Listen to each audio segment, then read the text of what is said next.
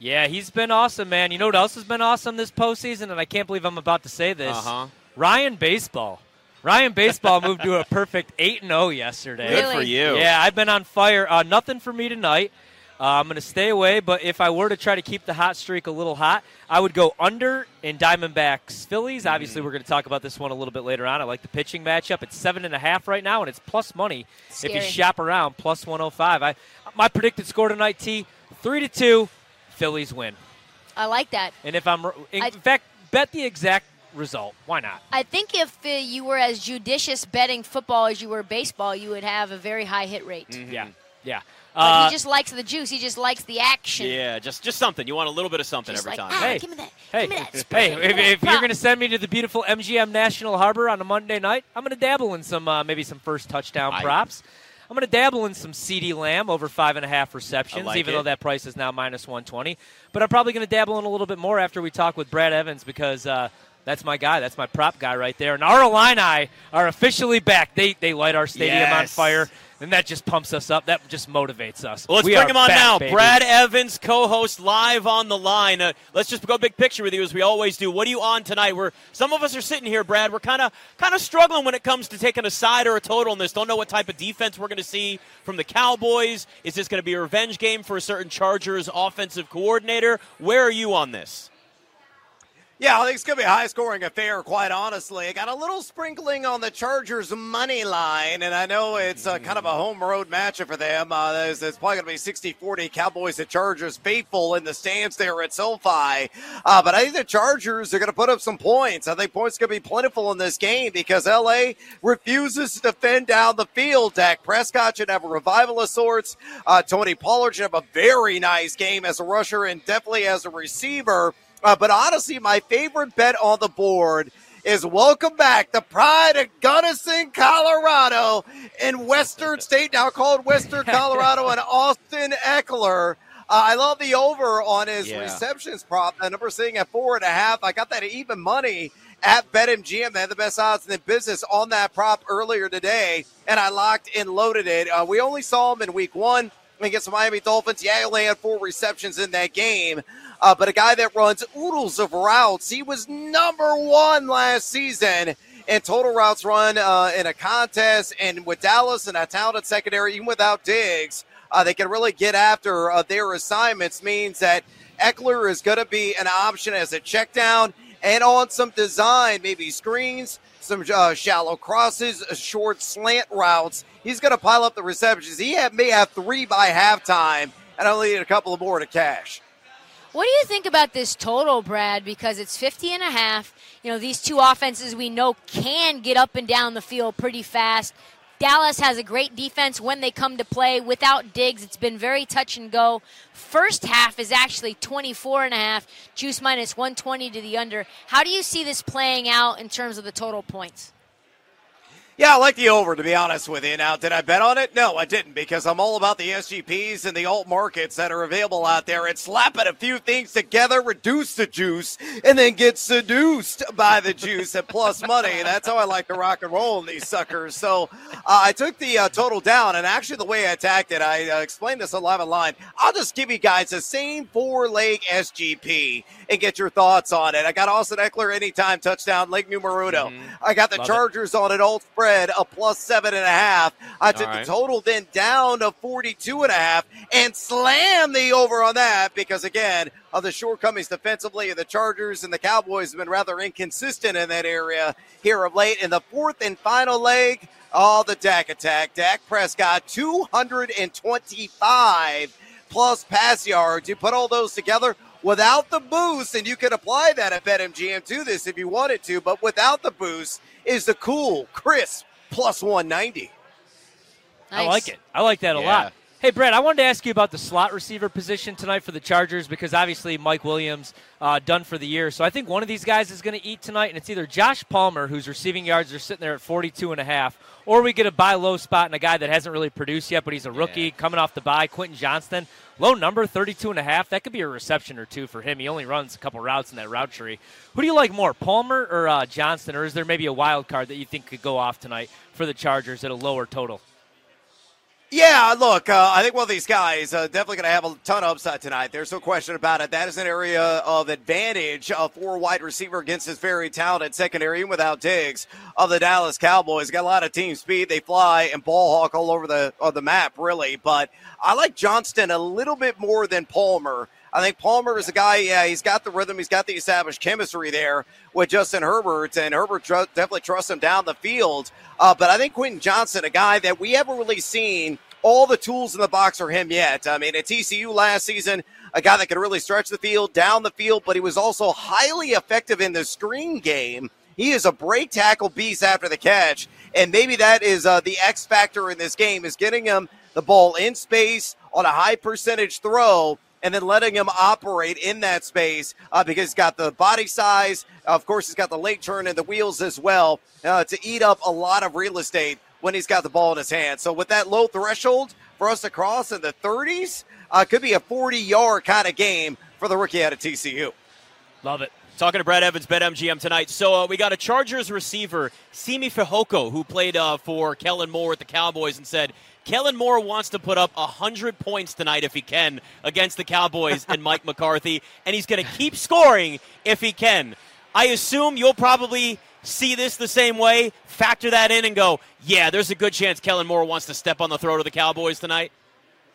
Uh, yeah, there's no doubt about it. Uh, and again, the very partisan home crowd there is uh, going to play a factor as well in a positive way, I think, for the home team. Uh, the LA Chargers obviously can put up a boatload of points, uh, more than capable of doing that. So, you know, in this particular contest, I, you know, I really think uh, points are going to be plentiful on both sides of the ball, and I, you know, I've got a ton of props as a result of that. I'll give you some more, guys. I already am yeah. on Ekeler on everything there. I took the Chargers. I kind of like them again and straight up on the money line. I think Dak Prescott is going to throw for two passing touchdowns in this game. Uh, I know he's only done that once this season, but he is number one in red zone attempts among all NFL passers. Now he's quarterback 18 in red zone completion percentage. Uh, he has gotten to the you know the altar, but he hasn't really put the ring on it and uh, the marriage. but I think it could happen that a couple of times. And I like Brandin Cooks a great deal as well. And it's all about taking advantage of the quarterback matchup. He's expected to line up most often against Michael Davis uh, in this Charger secondary, who's allowed four touchdowns, 138.8 passer rating, and 71.9 catch percentage. So true story. I got Cooks for anytime touchdown at plus 280. I've got Cooks over, and I grabbed it when the line opened at 34 and a half receiving yards. I still play on it right now on the 36 and a half. Hell, I played up to 39 and a half. And I got Cooks for over 17 and a half yards longest reception. His longest this year is only 16. Ah, but the story is going to change tonight because he is going to own Michael Davis with those fleet feet. Oh, those are some good nuggets there, Brad. I'm curious. There's, I think, a little bit of, um, I would call it skewed math when you look at the Cowboys and how many passing yards allowed uh, their defense is allowing, right? They've had to play against the Cardinals and the Jets and uh, a bunch of stinky offenses, except for the San Francisco 49ers when Brock Purdy went crazy. Uh, I think the number for Justin Herbert is in the 274 and a half range. The last time I saw, maybe that's gone up. What would you do there? I wouldn't play it, to be honest with you. I think it's a very well set number. If you want a little Justin Herbert action in this game, uh, I would take the over one and a half passing touchdowns, or maybe even a toy with the idea of taking the over on rush yards. Uh, he has been an opportunistic runner at times this season. He have an aggressive uh, pass rush there. The Dallas Cowboys again, a lot of team speed, uh, maybe some break contain situations. He calls his own number, tucks and runs, and scores a winner here in the end. So those are the two markets that I am most interested on, and with Justin Herbert. But I think the 275 ish uh, player prop line uh, is well suited and well priced. Uh, Dallas, uh, you're right. I mean, they played a lot of lackluster offense with the exception of San Francisco, but they are still number four in EPA per play defense overall, and they are top 10 in EPA pass defense. So breaking it down to a granular level, they're still get the job done. Oh yeah, Brad. Anything else for uh, next week that has caught your eye already? Whether it's a side total or maybe some player props that you're going to have circled. Oh my gosh! Yeah, I was doing some research uh, today. There's there's nothing uh, line wise available yet, so I'm just going to give you some gut feelings on a couple of player props that I can't wait to populate and surface there on BetMGM. Uh, Puka Nacua. Uh, I think a lot of people are going to jump off the bandwagon after he had kind of a quiet performance yesterday. Cooper Kupp is doing the usual Cooper Kupp things, and that is owning that backside, uh, which he has done in back-to-back games. Uh, but I think Nacua is going to have a touchdown uh, against the Pittsburgh Steelers. Uh, why? Because he's getting a lot of Patrick Peterson in coverage. And Peterson, a shell of what he once was, he's already allowed three touchdowns to his assignments this season, well north of 100 passer rating. So Nacua and Stafford, I think, are connect for six in that game. And whatever the rush yards are on Saquon Barkley, I am in. I cannot get over the fact that Giants were as competitive as they were last night, had a real shot to win that damn game uh, there on the road at Buffalo. And the offensive line played extraordinarily well. They had another injury on that front, but they were able to really galvanized, and uh, they blocked uh, terrifically for Saquon Barkley. Uh, no repercussions uh, stemming from that bum wheel, uh, that high ankle sprain that he, you know, was forced to miss a lot of action with. in Washington, uh, who they're facing the Giants, number 22 in EPA rush defense, they're going to 4.17 yards nearly 87 rush yards per game. Uh, so I don't care what the number is on the ground for Saquon. I'm guessing it's going to be somewhere in the 70s. I may play it up to like 89 and a half, 94 and a half. He is going ham here in week seven.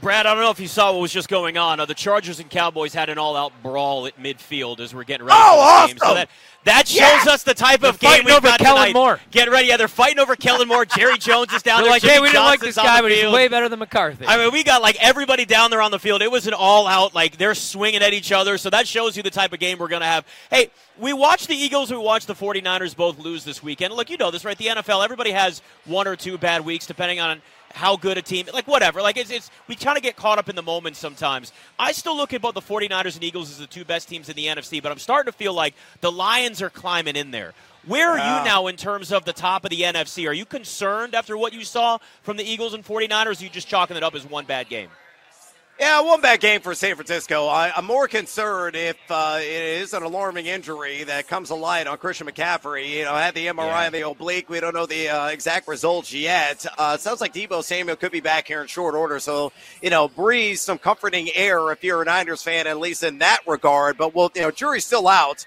in terms of Christian McCaffrey. But I, I'm not too worried when that team is at 100% of firing on all cylinders. I am a little bit concerned about Philly, and not offensively, because they got weapons everywhere. I mean, A.J. Brown, he went off. Uh, DeVonta Smith, capable of getting 100 yards every single week. Uh, D'Andre Swift has been magnificent. Dallas Goedert uh, has played quite well at times this year, and Jalen Hurts is, uh, you know, the ultimate scoring duelist that is out there. But defensively, especially on the back end, uh, without Darius Slay, I mean, with Darius Slay, who's got north of 100 passer rating allowed to his assignments this season, that could lead to Philly's undoing down the stretch this season if they punch a ticket for the postseason. I'm worried about that back end defensively more than anything else. So that raises uh, my level of concern with Philadelphia as a whole. I don't think they're nearly as strong of a squad as they were last year.